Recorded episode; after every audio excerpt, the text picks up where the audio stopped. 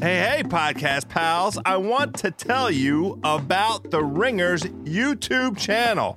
We stepped up our game in 2017 with weekly videos like Cousin Sal's Best Bet, Slow News Day with the inimitable Kevin Clark, NBA Desktop with Network, No BS with Mike Lombardi, Table Reads, Director's Commentary, Captain Morgan's, Make Believe Casino, as well as our video podcasts and mini movies like Take Hunter, Ringer 360, and Claytheism. Coming in 2018, a weekly video mailbag from the podfather himself, Bill Simmons, Mallory, out of a hat, that's Mallory Rubin coming out of a hat, I can only imagine, and a slew of other new digital shows. You don't want to miss anything.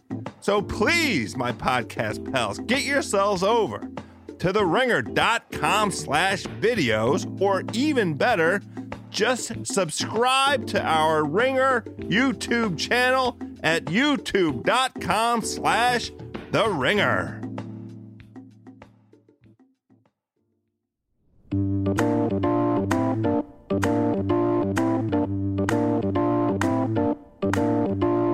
Oh yeah, podcast pals, hungry homies, taste buds, my culinary comrades, welcome back to another edition of House of Carbs, the food podcast for the hungry people, by the hungry people. I am your hungry host, Joe House. We have an outstanding episode for you today. It is the day after Christmas. We have this episode up all week long. Chef Richard Blais of Top Chef fame, of Juniper and Ivy fame, of Crack Shack fame, many, many, many other walks of life that Chef Richard Blais occupies in the food world. He's a culinary hero of ours. We have a whole hour's worth of Q&A and AMA.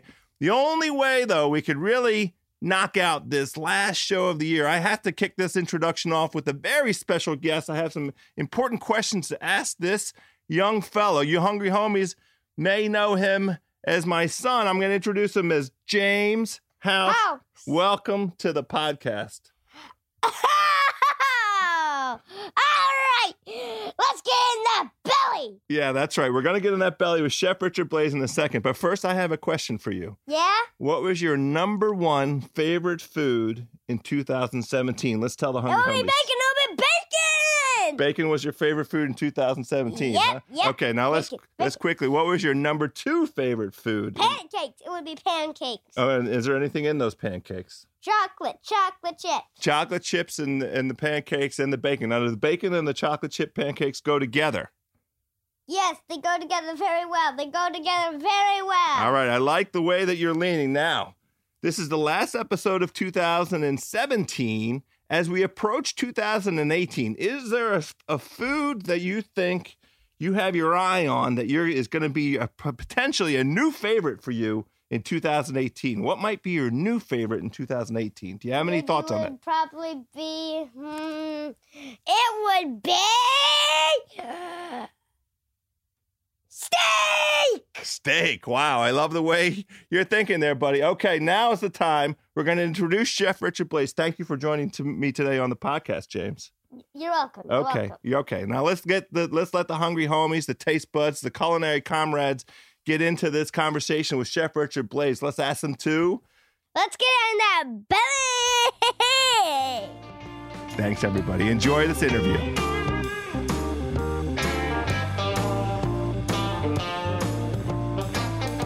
All right, my taste buds, my hungry homies, my culinary comrades, I am very, very, very pleased to have on today's show a guy that we've been tracking for a little while now. We've been trying to work out the schedule.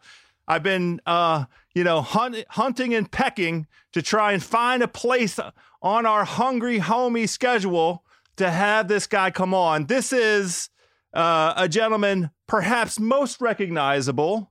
Everybody knows him from his time at Top Chef, and he's been on virtually every form of Top Chef. This gentleman won Top Chef Season 8 A graduate of the Culinary Institute of America, trained at some of the world's most esteemed restaurants, including French Laundry, Daniel, Chez Panisse, and El Bulli.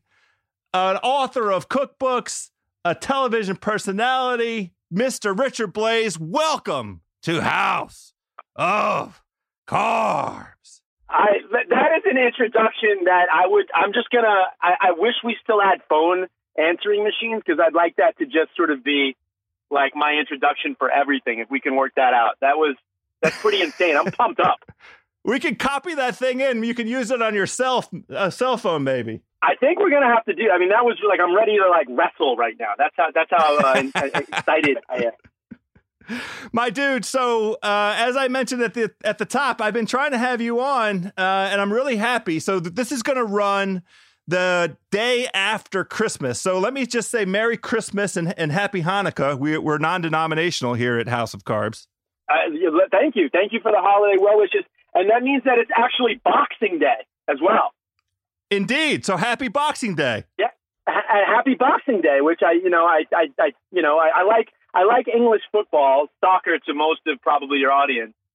So that's a big sports day on the calendar is Boxing Day when it comes to like English football. Okay. Awesome. So lots and lots and lots of reasons to celebrate. I appreciate you being willing to do. So today's show is going to be something we haven't done before. We went out to the Hungry Homies and asked them to send us in questions for you and I to tackle. A lot of them holiday themed, which will be great. We'll talk about the proper way to celebrate a holiday dinner. And I know that lots of folks are interested in hearing what you're up to right now in terms of the projects that you have going. So before we get to the questions, let's talk a little bit about, the many pots that you have your hands in. You're stirring a lot of pots right now, Chef Blais. It seems like it. So, every once in a while you touch a handle and you get burned. So I'm just trying to make sure that doesn't happen as I'm, juggling around all of the projects that we have. But I mean, mainly it's just, focusing on everything that we've been doing the last couple of years, opening up restaurants, trying to author and, create, more books and television content.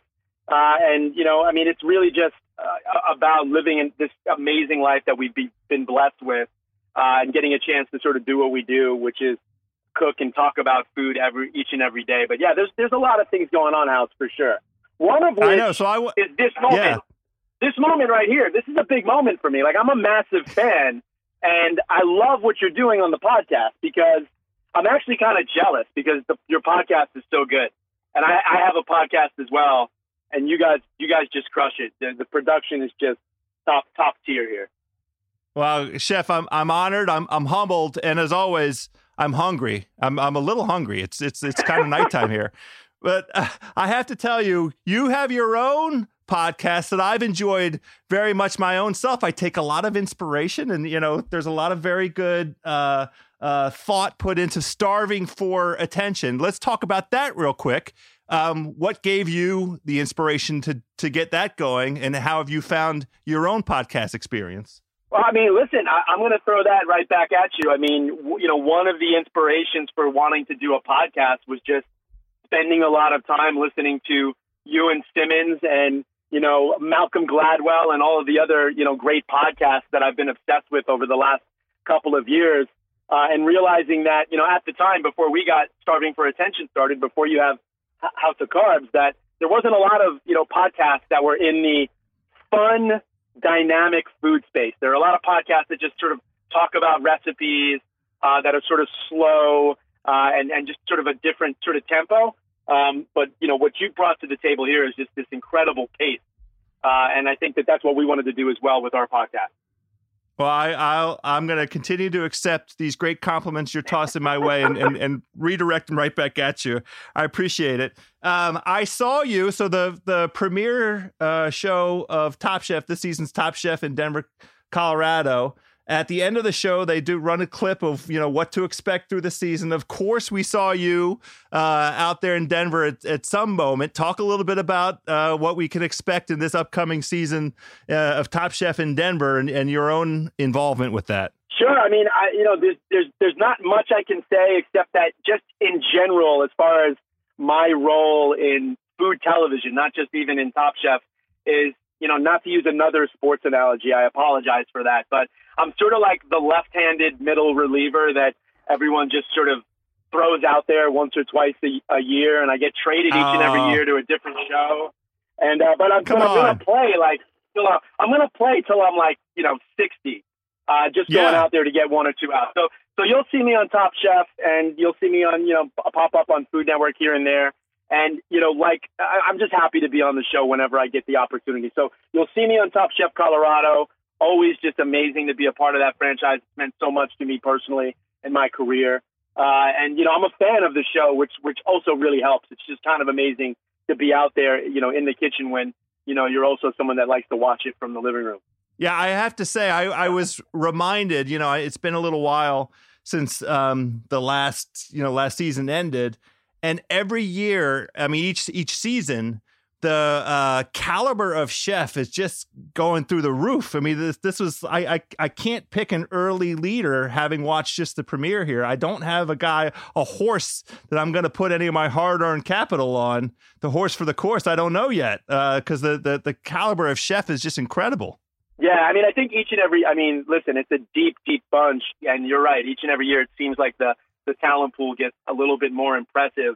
But on our podcast, we, talked about the early episodes here, and I would like to see someone run the stats on just how many people get to the finals that are, in the top early on in that first episode. I bet you it's a pretty high percentage that early on the chefs that do good in the first or second round usually end up, doing well, throughout the tournament. I bet you it's a high percentage that those chefs advance to the end. Yeah, that. It's funny that you mentioned that. That has been recognized. There is some direct correlation. Whoever wins the first challenge, there's some number of times that chef has gone on to win the whole competition. It's a known statistic. The hungry people have definitely clued in on this thing. That's true. You know what I really want to do, and this is sort of odd for me to just throw out there. I want to be someone who introduces the idea of Sabermetrics. So not only just food TV, but the restaurant world. I just think there's so much data out there that we don't utilize. And I want to, what is it? Is it Bill? Is it Bill James? I want to be the Bill James of the restaurant food TV world. I want to sort of develop some numbers here to help. Well, I think that makes sense. It certainly fits, I think, the public's eye of you, your persona in the public eye as a thoughtful person, as a person going outside the box and trying to look at how to solve things, in a way that's innovative. But I don't have any idea what the hell you're talking about when it comes to Sabermetrics as it might apply to cooking. What do you mean, kind of specifically? Well, in the restaurants, I want to know, just as a restaurateur, not only how long does it take a cook to, get a steak out to the dining room, but maybe, the inside stats on, how they perform during prep. And I just feel like there's a lot of room for our industry to sort of collect numbers. I also really love that you called me thoughtful when you could have just said that I'm a nerd, which is okay. Now that we know each other, you can just call me a nerd. I'm okay with that. Well, we have that shows up in the questions here. It's kind of... it makes one or two appearances. The hungry people aren't afraid. They know that you own that title. It's understood and embraced. Let's go ahead and jump into some of these questions. Now, before we get going, I have to take you to a task a little bit. We put out on the Instagram, we an a solicitation. We said, yo, taste buds, hit us with some questions. I go on there today to see what it looks like. I want to, separate the wheat from the chaff. I want to pick out 15 to 18 to 20 good ones. And I see in there that you're talking to the hungry people. You're answering questions left and right. Listen, in full defense, until about the third question that I answered, did I realize that I was probably throwing a wrench into the production. And then I got stuck. I got stuck thinking that, if I only answer two or three questions, everyone else is going to be offended. I don't want to offend the hungry people. I want to feed the hungry people out. Of course, so I apologize for that. But I'm I'm trying to work on being a little bit more engaging on social, so I got caught up there. I got too excited. I love it. I was so happy about it, to be honest with you. And believe me, we're going to run through those same questions again. I'm going to make you answer those again because, you know, the Instagram is kind of one thing. Sure. I also want to like have enough appearances on this podcast.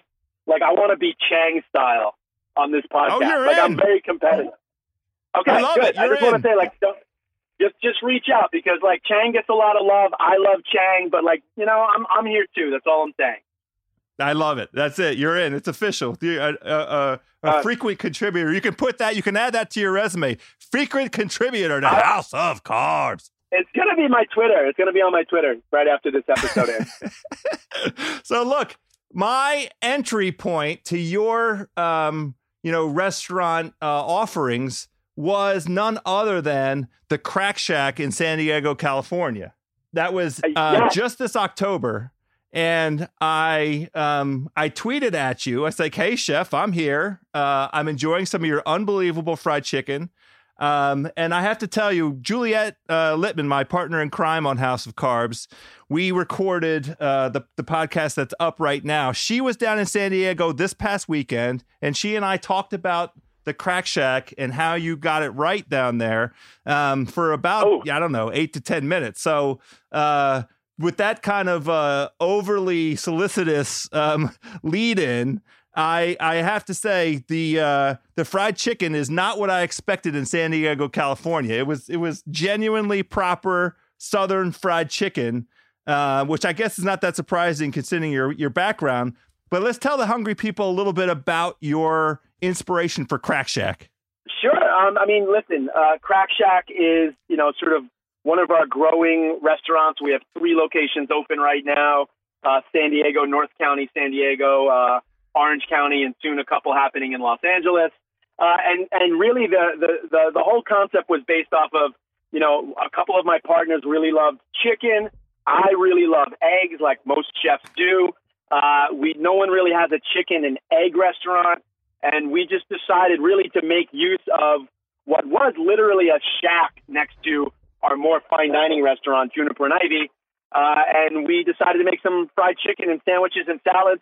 And truly with no sort of intent of growth for the brand, hundreds of people showed up the first day. We ran out of chicken. It was kind of a nightmare. But people sort of started enjoying it. And then we realized that we had something going there. And it makes sense. I mean, people love delicious fried chicken. And, knock on wood, so far it's been pretty successful. And we're having a lot of fun growing the brand. Yeah. So first question. And I have to confess, this was a little bit of a plant. This is from my partner on the golf podcast. I don't know if you're a golf fan at all, but my partner on the golf podcast, Jeff Shackelford, is eagerly waiting. He lives in L.A., in the Santa Monica area, and he is eagerly awaiting the arrival of one of the L.A. franchises. He wants to know whether the menu at the LA establishments will be identical to San Diego or will there be some tweaks? Yeah, I would think, at this point of growth, which is really interesting, we have 3, Century City in Los Angeles will be 4, Pasadena will be 5. And I think we're still at the moment where each restaurant, we introduce 1 or 2 more items or maybe even a different category of the menu. As an example, we're doing milkshakes in Orange County. We haven't done that at one of our other restaurants.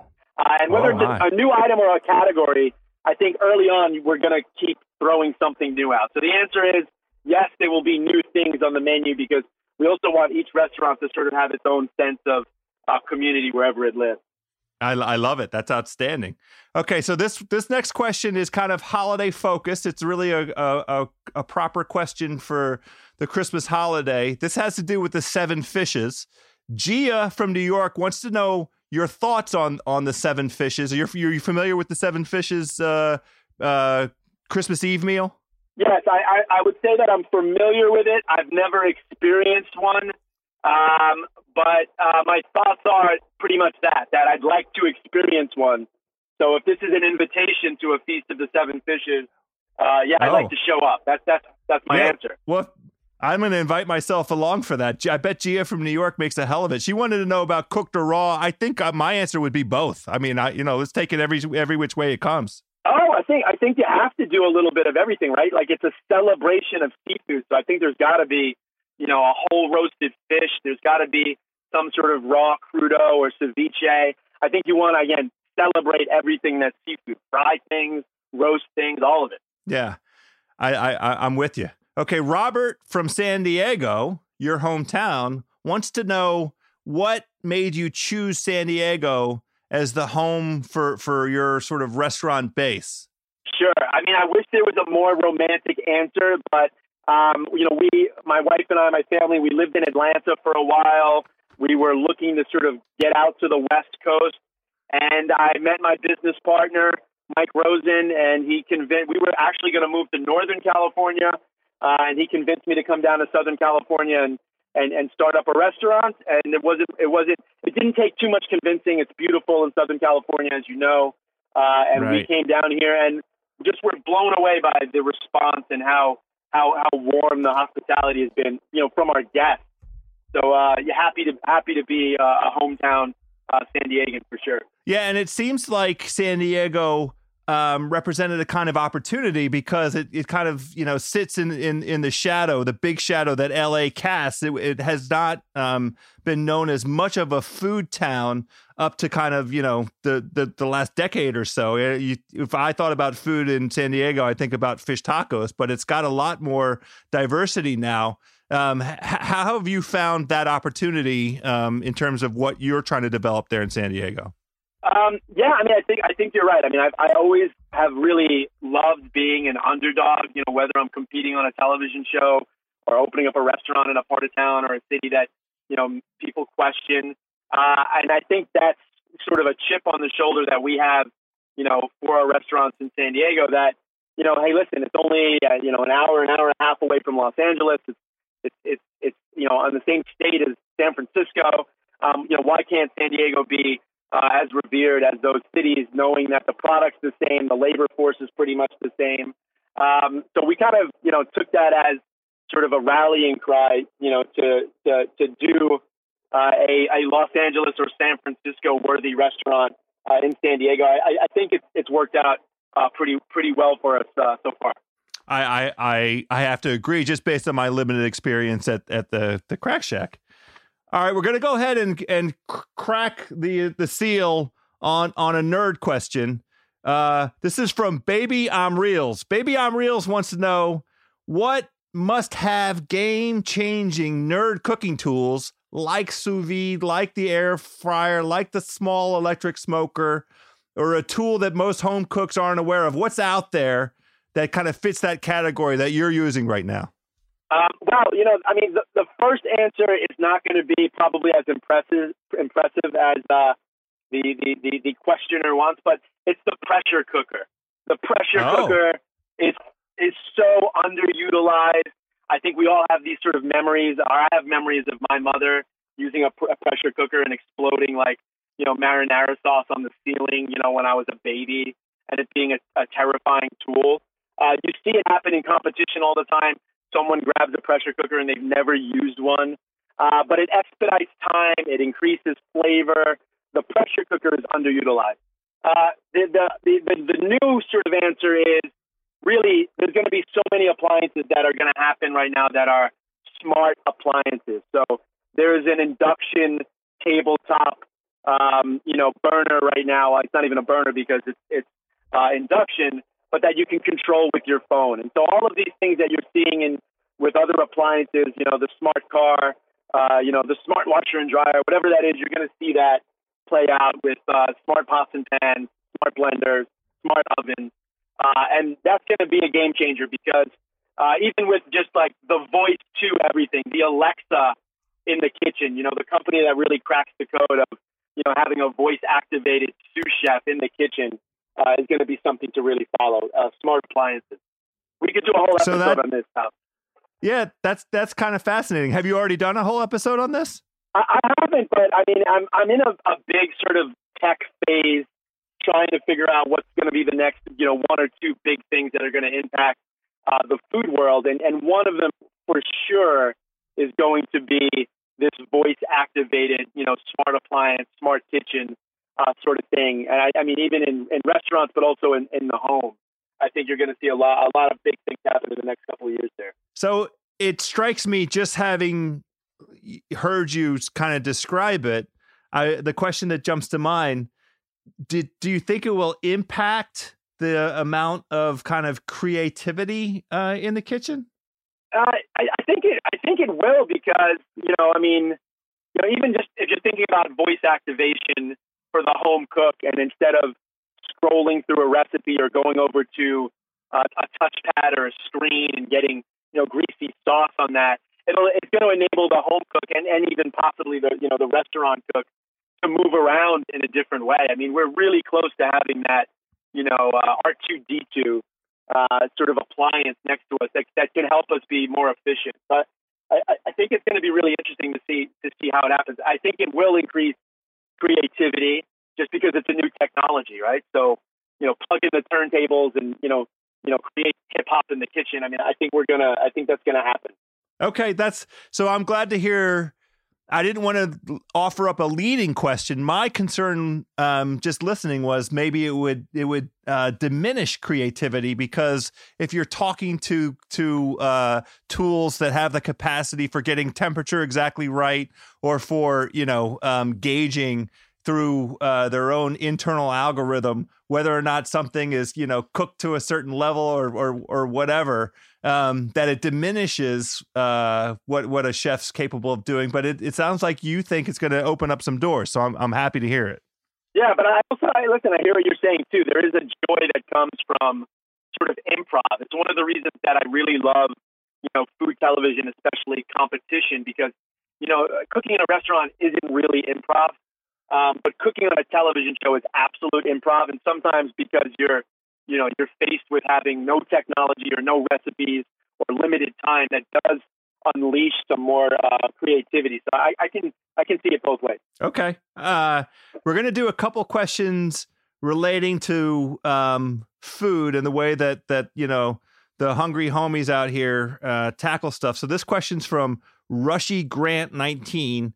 Rushy wants to know the two most common dishes, from your perspective, that the hungry people get wrong all of the time, the most poorly executed popular dishes. Now, I will say, I don't want to steer the answer one way or the other, but we had a pretty vigorous debate on this general topic with David Chang and Bill Simmons. Simmons advanced the claim that he can make at his home macaroni and cheese that's just as good as anything than any chef might make. Chang was not listening to any of that. He told Simmons he was flat out wrong. But so macaroni and cheese is kind of, you know, we'll take that one off the table. But how about a couple dishes that the hungry people tend to get wrong more often than not? Wow, I don't know about specific dishes, but I'm gonna be a little bit wider in my answer. You know, I think people overcook chicken all of the time, right? Regardless of what the dish is, I think, you know, everyone at home is cooking the boneless, skinless chicken breast, and that's one of the hardest things to cook. You know, we're talking about technology. There's only a couple of degrees of perfection when you're cooking something like a boneless, skinless chicken breast. So I think most people are, you know, executing, you know, chicken wrong and overcooking chicken.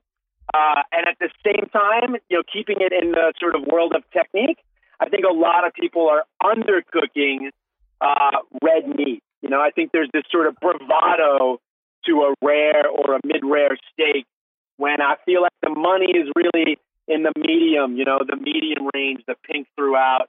And a lot of you know, new cooks, I think, are undercooking red meat. So I hope that's not a cop out answer, House. Do you need a specific dish? No. I think both of those things are very common. I always overcook chicken. I just don't have any confidence. You know, we've been spooked. The hungry people have been spooked by, you know, the scare tactics of I don't know who in the food media business scared us, but I don't ever want to see any kind of pink in chicken, because you know, I'm so certain that I'm going to get sick. Well, that makes sense. I mean, again, you got to be safe. So there is that sort of part of it that makes a lot of sense. But that's where the technology can help you get to the perfect point. And then once you know, cook the chicken breast vide, now you know what the temperature is. Then the next time you just cook one in a pan, you know, you have a better understanding of what it looks like, what it feels like, etc. In that same vein, this is a question coming from Beano, and I think this is one that you might have addressed on the Instagram, but I don't mind repeating it because a lot of the taste buds have not seen the Instagram. What are some foods that most people buy at the store that you yourself, chef, consistently make from scratch because the homemade version is a million times better than what you buy at the store? Wow. Yeah. So I remember this question. I think I had a surprising answer, which was tortillas, which is one of those things that, listen, there's no problem buying tortillas. Go ahead and keep buying tortillas. But I think that's one of those like simple, quick, bready sort of recipes that if you make homemade tortillas, you're sure to impress people, and you'll probably be blown away by how simple it can be and how much more delicious it is. And I think I followed it up which to me is the maybe even more important, is what dishes should you never make at home and only buy? And I think I answered a couple condiments, ketchup and ranch dressing. They're just better at the storehouse.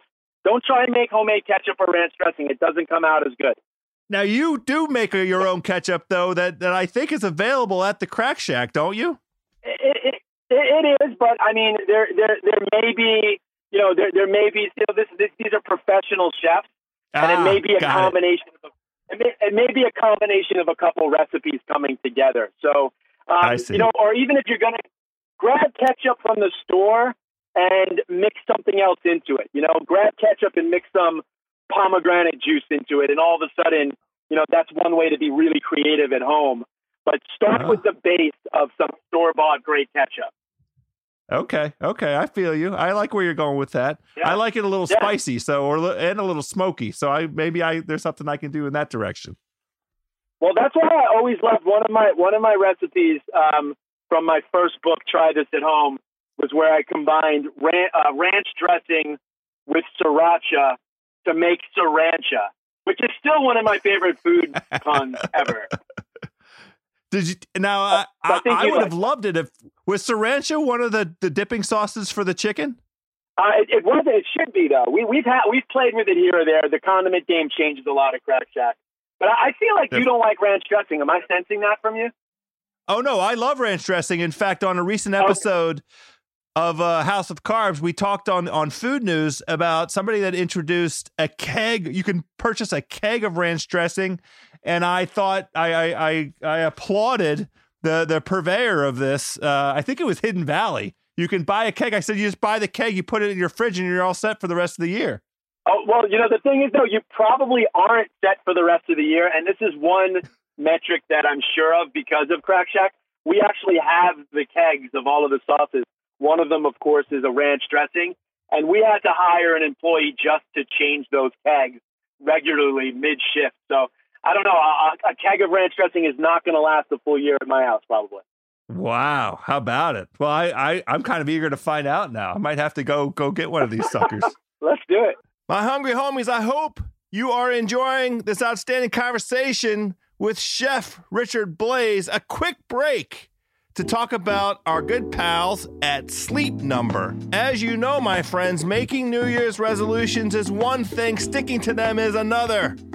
Whether it's resolving to get to the gym more or eating less sweets, I recommend against that. There is one thing that can help, and that is make sure you sleep well. Most Americans get less than the recommended 7 to 8 hours of sleep a night. If that is you, science proves that getting more sleep will make it easier to hold fast to your goals. The Sleep Number bed lets you choose your ideal comfort and support on each side, which makes it the perfect bed for couples.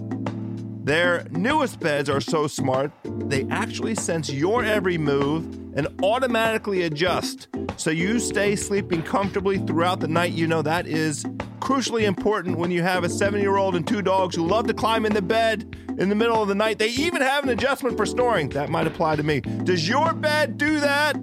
Don't miss the best bed for couples and 7-year-olds and their dogs at the lowest prices of the seasons. Come in now and save $400 to $700 on the most popular Sleep Number mattresses. You'll only find Sleep Number at sleepnumber.com or any of the 550 Sleep Number stores nationwide. Get in there and test one out. See what we're talking about. Find your ideal Sleep Number and be sure to tell them that House of Carbs sent you. All right, I want to get a little personal here. Some of your own personal tastes. So Magic Luke 7 wants to know your top 3 favorite types of cheese. Wow, I feel like that's such an advanced question. But top 3 favorite cheeses, I think, listen, the raclette, which I think was mentioned, is a classic cheese. You know, the basically the fondue, right? What everyone thinks of as fondue, which started with raclette, which is this Swiss cheese that you sort of dip potatoes and vegetables in. Raclette is amazing. Wow. I mean, how do you not say that the royal, you know, Parmigiano-Reggiano is not one of the best cheeses in the world? And I'm going to change it up because I'm starting to sound like a snob.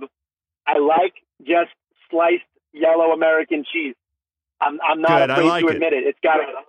Yeah, it melts. It's ooey gooey and delicious, and like, and it needs to be on a burger. To be quite honest with you, I'm strong supporter of just sliced American cheese on hamburgers. Yes, you and me both. And I'll say, in your defense, Parmigiano-Reggiano. That's just Italian cheese. I mean, that's just cheese on pasta. That's not too highfalutin, I wouldn't say. I guess it's not, but there's a lot of imposters out there, if you will. But like a good wheel of Parmesan. That was so terrible. Sweet, so sweet. Yes. It was a terrible pun. A terrible pun. I just want to let you know. All right. That's okay. We're at that level. We're at that level. We have a good one from Clay Fu.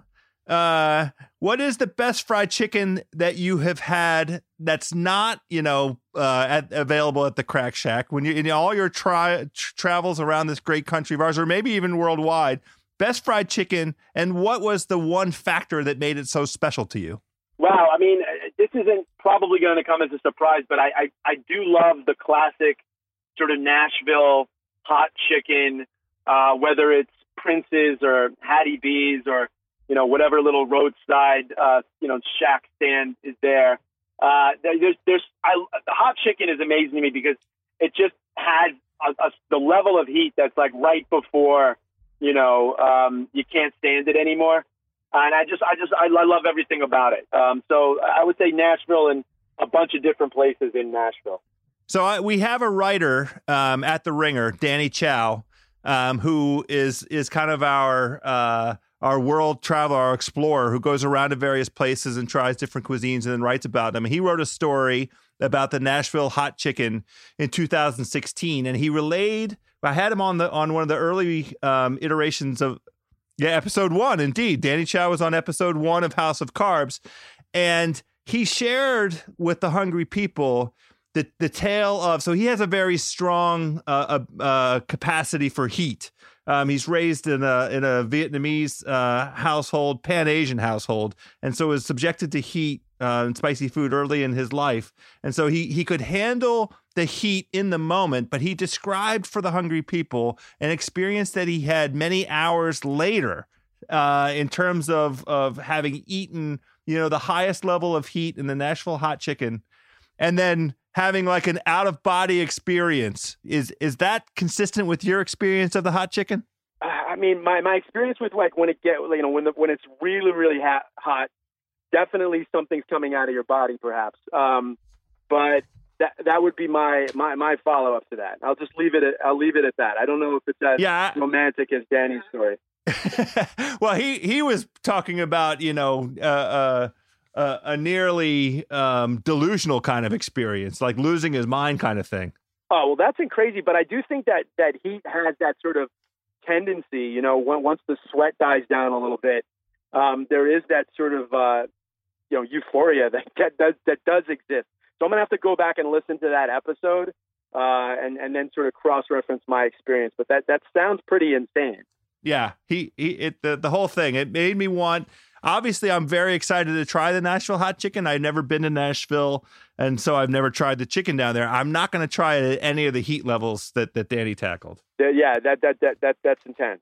So I want to pivot a little bit and talk about social media and the kind of way that has impacted your thinking of how you might deliver your food to all the taste buds out there. This question comes from Ryan Tartaglia, and he wants to know how his Instagram changed the way that you think about a new dish. And he references in here how Juniper and Ivy featured a slow-mo version of a yodel being consumed tableside, smashed tableside, and then he says for him that's a top 5 food porn story. Wow.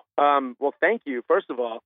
Yeah, I mean, listen, I think it makes it, from the kitchen's perspective, it makes it a little bit more fun. I don't think we're ever creating something specifically for Instagram or a shot, but I do think that it gives an extra layer of excitement for the team to like create a dish and then know that, in the magic hour of lighting between, 4 and 6 p.m. that they're going to get outside, and take a couple photos of a dish or do a video of something that's happening in the kitchen. I think it makes it a little bit more live and organic. So, I mean, that's my stance on what it does, I think, internally for the process. As far as like the marketing of it and all of that, I mean, just it's a competition. Like you do sort of have to compete with, not just saying, hey, we have a restaurant and it's open, but here's some of the things that we're doing. These are the people that work here. So it's a game changer on each and every level. I love it because it gives us, as chefs and restaurateurs, the opportunity to also tag other people in the restaurant, tag the chefs who are actually, maybe came up with that dish or are cooking it all night long or, otherwise might not get any sort of, mention because, they work so hard. So for me, I love that part of it, that I get to sort of introduce my team through Instagram and social media with pictures and videos. Yeah, I hope you don't mind me name dropping a little bit, but I had Gail Simmons on maybe a month ago. And we talked about, the incredible coincidence of Top Chef kind of arriving on the scene at the same moment as the rise of social media. And we tried to kind of break down the relationship between the great interest and the broad interest in food, in this incredible food moment that we're all living in right now, and the role that social media has played in creating kind of this universally available opportunity and awareness of what other folks are doing with food and creating opportunities for very diverse cuisines. And we talked a little bit about the moment that Filipino food seems to be having. What do you think about that? I mean, yes to, the fact that, social media is just, like I said, it's a game changer on every level from the guest perspective or, the chefs and restaurants that are trying to promote themselves and market. I think it makes the food better too, because, you also know as a chef, we used to only have to worry about critics or bloggers. And now we have to worry about, everyone who has a device in their pocket, which, by the way, is everyone, taking a photo or putting a video up online. So I think actually, just because there's checks and balances, it makes the food better. And yeah, it does. Like, I mean, I'm obsessed with Salt Bae. I don't know about you. I'm sure you are. Like, I would not have known, of Salt Bae or his restaurant or lots of, different dishes and world cuisines if it wasn't for, taking a deep dive on Instagram every once in a while and following a hashtag or two. So I think it makes us all smarter, and it gives us the opportunity to shine a little bit brighter, and it also sort of intensifies, the focus that has to be had in, making delicious, food. Yes, absolutely. I also love Gail Simmons. She's one of my favorite people. So I'm glad she was on. I bet that was a lot of fun. I got to go listen to that episode right after this. Yeah, she's incredible, obviously. And I invited myself. I don't know when our paths are going to cross, but she promised to make me her brisket fried rice from her new cookbook. So I'm looking forward to 2018 to find a time and moment when Gail and I will be together so I can try some of that fried rice. Why don't you guys come out to Aspen, the Food and Wine Classic this year in June? You guys should come out camp and do a bunch of episodes and eat some great food. This is a great idea.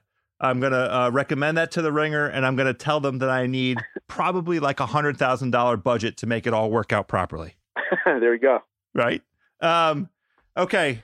We are running this the day after Christmas, so the hungry people might be a little disappointed when we go through this next question that they're going to have a missed opportunity here.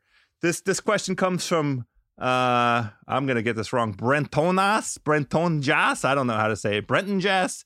He wants to know. He or she wants to know your all-time Christmas meal, and I'll refine it. What are you cooking for your family on Christmas? Sure. So, I mean, the two answers is, you know, it's usually a couple of meals, you know, throughout, you know, those days, Christmas Eve, Christmas, whatever. You know, the two answers are some sort of like a roast goose or a roast duck, which I know is really intimidating to the average cook. But I mean, it's, when else are you going to eat like a roast goose? Like, I feel like that's like the one time a year where you're going to go for it. And if it's not going to be a duck or goose, that's when you throw the big old, you know, bone-in prime rib in the oven. And you just, you know, let it cook while you're entertaining and just slice some big old slices of prime rib, which I'm a big fan of, just old school traditional prime rib, horseradish sauce, au jus. And Christmas time is when, you know, or the holidays is when we definitely throw that down. I also love latkes.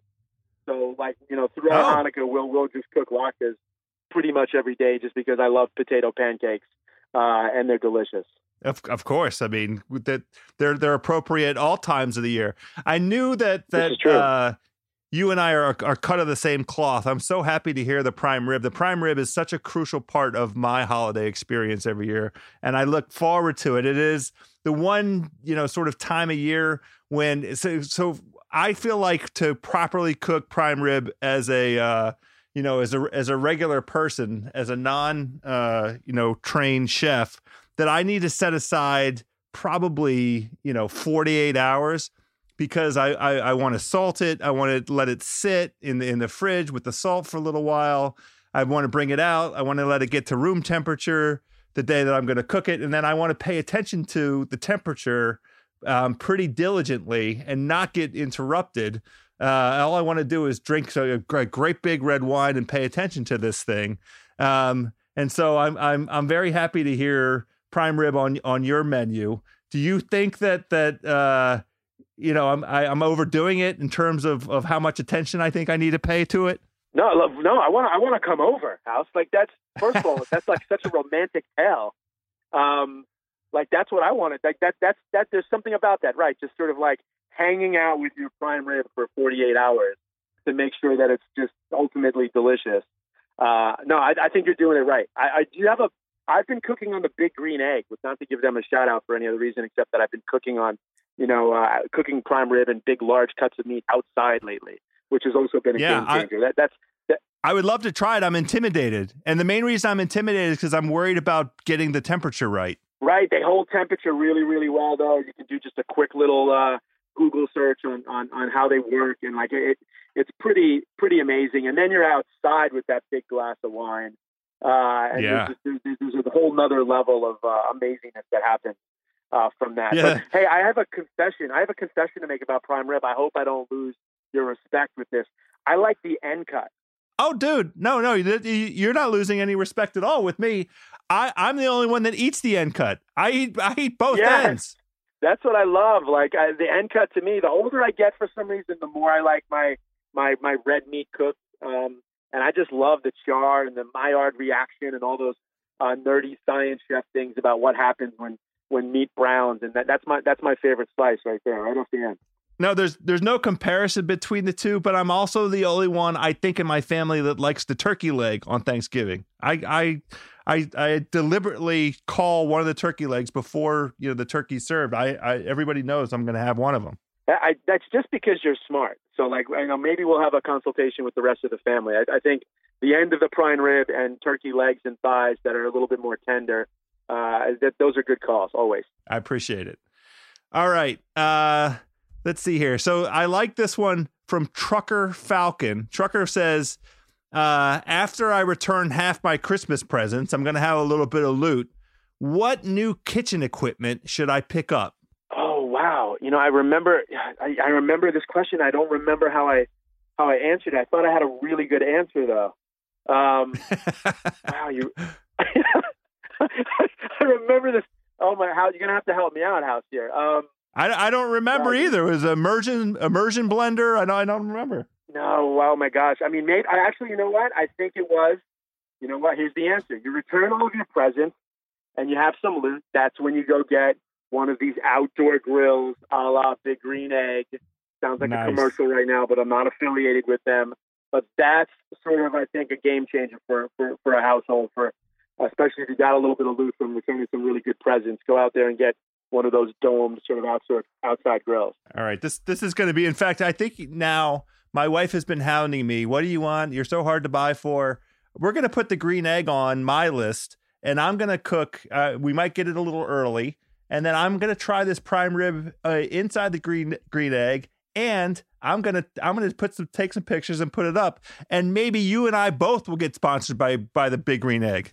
I think we're working on that. As I've said, for all the love we're just giving them, I mean, come on. I think it's, yeah, you'll probably get the endorsement over me, but just don't forget me when the check comes. That's all I'm saying. Oh, dude, yeah. Well, I'll send you a slice of I'll send you an end cut of the prime rib. How about that? That'll do. I like this question from Christian GW. And I bet you have more than one eligible candidates for this. Kristen asks, who's the best chef not to win Top Chef? Wow. You know, I mean, one, that's, you know, I mean, it's tough for me to answer that, like, you know, personally, because, you know, I haven't cooked with every chef that didn't win Top Chef. Right. The easy answer is there is so much talent that's on that show each and every year that it's hard to even realize that, you know, 2 years later, some of those contestants that were middle of the pack in the game end up winning James Beard Awards. They end up, you know, getting, you know, 3-4-star restaurants. They do big things. So I think that's when we talk about the deep talent pool on Top Chef, if you go back and there are chefs that have won James Beard Awards that, you know, got knocked out of Top Chef early. So there's so much talent. For me personally, though, because I don't want to dodge the question, there's a chef, Angelo Sosa, who cooked on the All-Star season with me. And he was just an absolute, you know, talent. I mean, his flavor profiles were just amazing. He worked with Jean-Georges. You know, he was just good in the kitchen. He was fast. And he was someone that I definitely had my eye on and felt pretty good about my chances once he got, you know, kicked out. I felt a little bit better about my run there. And where's he cooking now? Wow, you know, we gotta find Angelo Sosa. I mean, I think he's actually in Southern California. I know that he spends some time in San Diego, but I think he consults at a number of different restaurants. But I know he's wearing tight pants somewhere. That's what I do know. Well, that's another. Okay, we'll track down Angelo after this pod. I'm fired up for it. Nice. Another question that I'll characterize. It's not a full on nerd question. It's kind of a half nerd question. Adam the Cody wants to know stainless steel, cast iron, or other. It's a good question. You know, the answer is that it depends on what you're cooking, you know? So like they all come into play, and, you know, I have pretty specific, you know, my kitchen, I don't like to cook seafood on cast iron, but I love cooking red meat on cast iron. You know, stainless is, to me, really great for, you know, vegetables or seafood. So it really kind of just depends on what you're cooking. And if you have the ability to, you should have all of those types of pots and pans and surfaces in your arsenal. I love it. I love it. I agree with it. And I have my own self as the amateur that I am, you know, that variety, and it depends on what we're cooking. Chef, this is the second to last question. This is from Grant. Let's use his Twitter handle, @drunkblowhard, because that kind of fits. @drunkblowhard wants to know, when cooking the first dinner for a new romantic prospect, and let's say we're on date number 3 or 4, so impressing is a must, what should one make? And let's say this drunk blowhard, he has a general consumer kitchen. He can get most ingredients, average skill level, so he doesn't want to try any liquid nitrogen or anything. But what should be on the menu for this very important date number 3 or 4? Listen, I mean, maybe it's because I'm a native New Yorker, but I think that if you're always, like, if you just start with Italian food in general, that's always a pretty, you know, romantic start to, you know, achieving your goals on a 3rd or 4th date and sort of really winning this person over. And, you know, for me, my personal experience for my wife on like date 3 or 4, I cooked chicken marsala. It was something that's easy to cook, some chicken in a pan, some mushrooms, a little wine, maybe. That's what I like. Yeah, you're skilled enough to get a little flambe action, so it really looks like you know what you're doing in the kitchen. Maybe you set off the fire alarm. That's okay, because then you have a story for the rest of your life with this person. So I'm going to say something in the Italian lexicon. Something simple, like chicken, veal marsala, you know, something with pasta, but definitely Italian food. That's the way I'm going. I love it. The chicken marsala, I'm dying right now. I'm starving. I usually record these podcasts without having eaten. And right now I'm on the East Coast. It's in the evening. I'm dying. The chicken marsala, that's me giving it the kiss. All right. Speaking of being hungry, we have to wrap this one up. I have one last question for you. This is from Piazza Mike. Piazza Mike wants to know, Chef, rank the top 3 chefs with the best hair, not including yourself. Oh, wow. First of all, this is an amazing question. This might be, it's the last one, so no surprise, but it might be the best question anyone's ever asked me. Chefs with the best hair. Besides me, well, I mean, best is, I guess, kind of relative. We have to rank them in order, right, House? Yeah, I think so. Okay, I mean, I'm going to throw up at number 3 is I'm going to throw Eric Repair at number 3, just because he's a silver fox. Yes, he's a good-looking guy. He's got this wavy salt and pepper hair. I know the accent doesn't come into play here. We're just talking about hair, but. Eric, I know, but the hair and the accent go together. I'm right there with you. It does. It goes together. So we're going to throw him there at number 3. Wow, the second best hairstyle in the game right now. I'm trying to think. This is going to be probably a controversial one because he recently cut his hair. But I'm going to have to. Can I go old school Wylie Dufresne on this one? Of course, I'm gonna go old school Wylie Dufresne, which is like just long shoulder length hair, almost maybe a ponytail, very like country rock. It's a surprising pick because there's not much of a hairstyle to it. It's almost a lack of hairstyle, but it's still very iconic. And then number 1 is probably not going to surprise too many people. Actually, it might be controversial. But I'm going to have to say, my brother from another mother, I think it's Guy Fieri, House. I think that hairstyle is too iconic. There's too much iconic that goes into it. You can't match that. Like you can't guard that. That's just impossible. That's a pretty good hairstyle right there. It's a worldwide dominator. It's true. Now, I'm surprised. I thought your boy Marcel was going to make an appearance here, but maybe he's not. Are we dissing Marcel? Again, if you're going old school Marcel, like Hugh Jackman Wolverine, I think he's a competitor.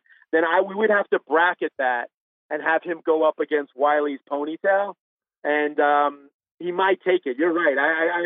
I might rescind that. I might take that back. I think that's this is good. It might be Marcel. Yeah, well, look, we love brackets on House of Carbs. You know, we tried to come up with the best Thanksgiving side a few weeks ago. We went through Halloween candies. If we're able to pull off this visit together in Aspen, we're going to prepare the best hair in food bracket. We'll just break it all on down until we come up with a number one. Yeah, can you just give me one of those screens where I can like move things around with my finger, like, you know, ESPN style or CNN style? I really want to do that with the hair bracket. I promise it won't work, just like those don't work ever. So yeah, of course we could do that for you. Nice. Oh my guy, Chef Richard Blais, thank you so much. I think we've covered a lot of territory for the hungry homies here. I think the taste buds should be very happy on this holiday week, getting a little taste of what we're all about. You have to come on again. I didn't ask you deliberately your last meal on earth because in the first place, you've kind of identified that on your own website. It's spaghetti with your family, spaghetti and meatballs with your family. That's wonderful. But you and I, we're going to explore that territory a little bit more. But you are now officially a recurring guest on House of Carbs. So thank you. Dreams do come true, House, obviously. Thank you so much for having me on, brother. Always. I can't wait till the next one.